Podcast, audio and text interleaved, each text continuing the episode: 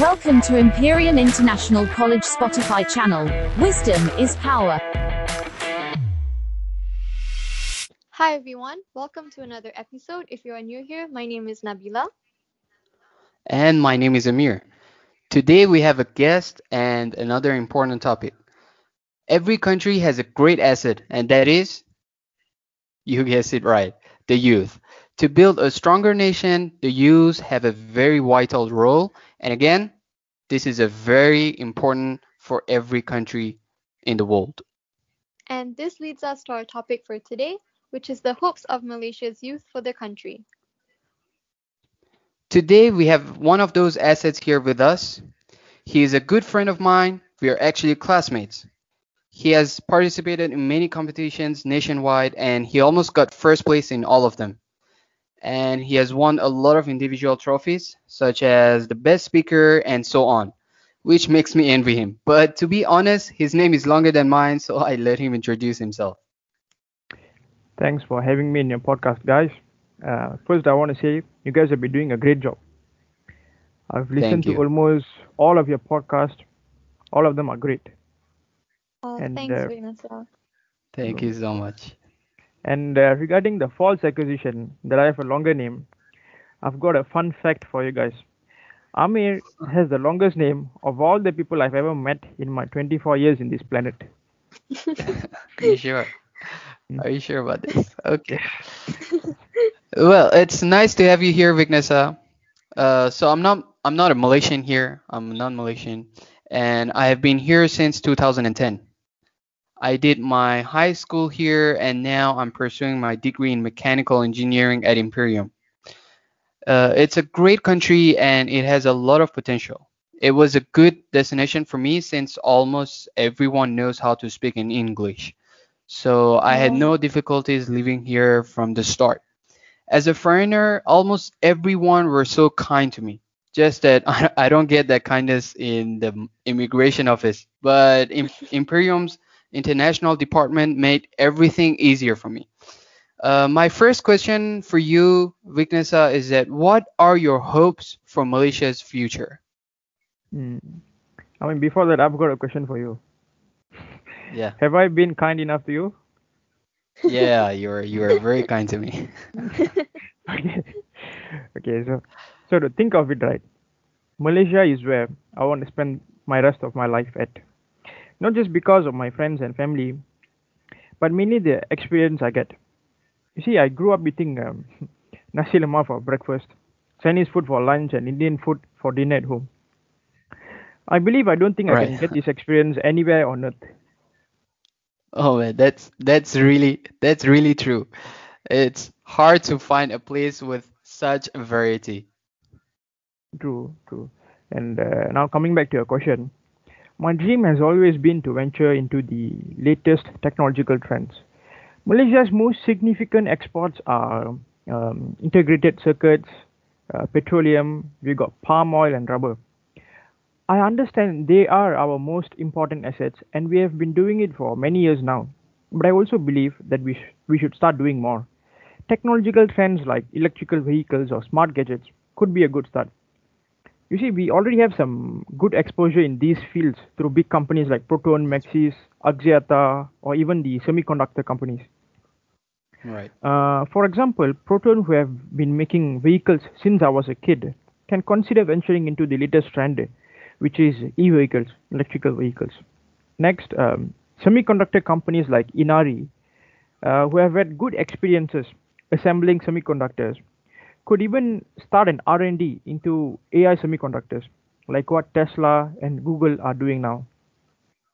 Right, right. I have I, I I have seen how much Proton has grown over the years. Uh, just by listening to your answer, I can tell how much you care for your country's future and how much thought you Mhm. have put into how Malaysia can progress. And what about you, Nabila?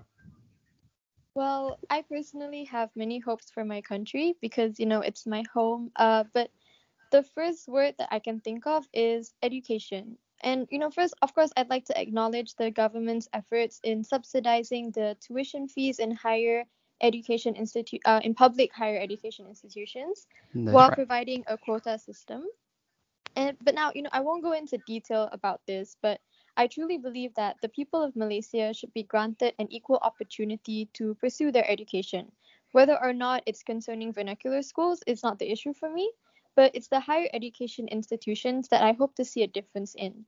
Because it really hurts That's to right. see some of my friends, um, you know, particularly from high school, they struggle to secure scholarships, whether to study locally or abroad, while finding a course that is within their budget due to the limited options handed to them. I mean, I have friends that were offered uh, places at top universities overseas, but because of the limited scholarships, they were unable to go and they had to turn the offer down. So I truly hope amendments will be made in the future so the youth will no longer have to worry so much about where they can further their studies and whether or not they'll be able to secure the funds to do so. Well, that Mhm. so sad to hear. Uh, you pointed out a very important matter, Nabila, because before con contributing to the future of a country, the youth should be able to uh, to like get well educated. Some of them are not privileged, right? Yes, definitely. Yeah. So, Vignesa, in your opinion, how would you suggest the youth to contribute to Malaysia's future? Mm, this is a good one. Right. Okay. Th- there is this fancy term in the business world these days, which is called uh, social enterprise. Uh, the difference between social entrepreneurship and um, a normal business entrepreneurship is that a business owner uses his profits to grow and pay the shareholders.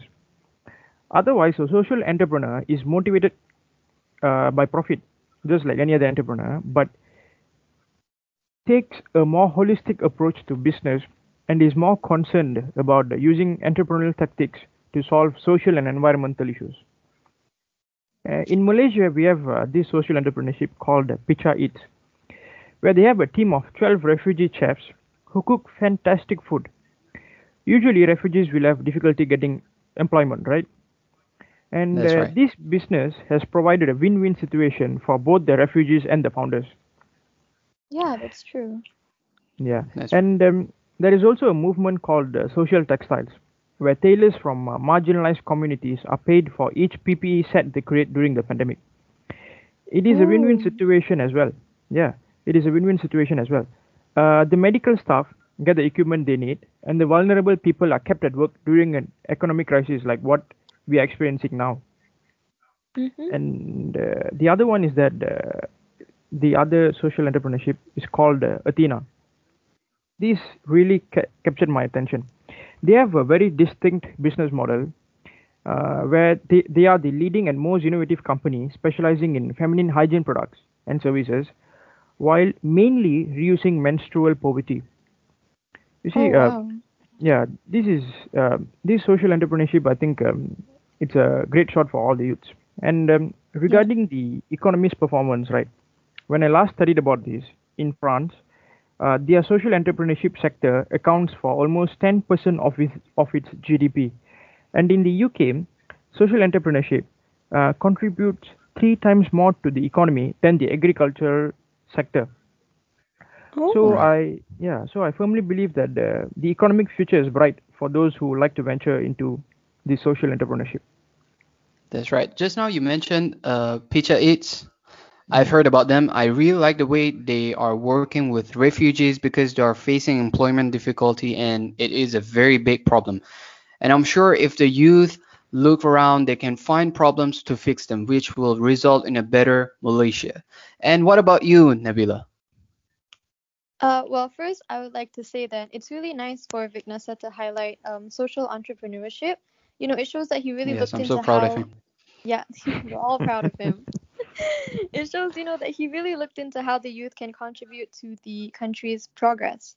And uh, but for my advice, I would suggest the youth, well, you know, I'm mainly referring to those that are about our age, so basically in their 20s or high schoolers as well, to try their best to be up to date with the country's current development.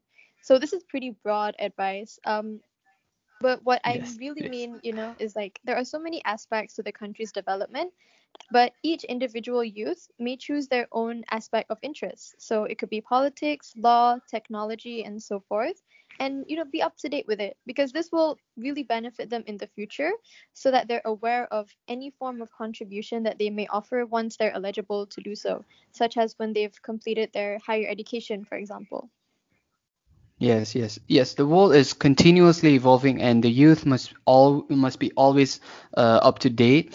But at the end of the day, it comes down to the countries allowing the youth to contribute to the country's future, yes right? you know yeah the, the country has to liberate the youth right Right. and That's right. you know yeah but uh, sadly we're nearing the end of this episode but let's hear the quote of the day before we do so today's quote is be the change you want to see in the world by mahatma gandhi Well, I really believe in that. If if we want a true change, we should start from ourselves. As well as a big thank you to Vignesa for being here with us today. We truly appreciate it. Thank you very much, guys. It was very fun. It was great. I'll see you guys soon in college. We'll go for a Yes. nasi kunyit. yes, yes. Hope to see you soon. Mm. All right. And on another note, that's all we have for today. Thank you so much to our listeners for tuning into our podcast, and we look forward to any feedback you may have for us. as well as any topics that you would like to hear us discuss. Feel free to slide a DM to our Instagram page at imperium underscore student life, and we hope that you're all staying safe right now. And again, a big thank you to Vignesa for joining us here today. We really appreciate it, and we look forward to the We Ayam do. Until then, Till then, see you soon. See you soon.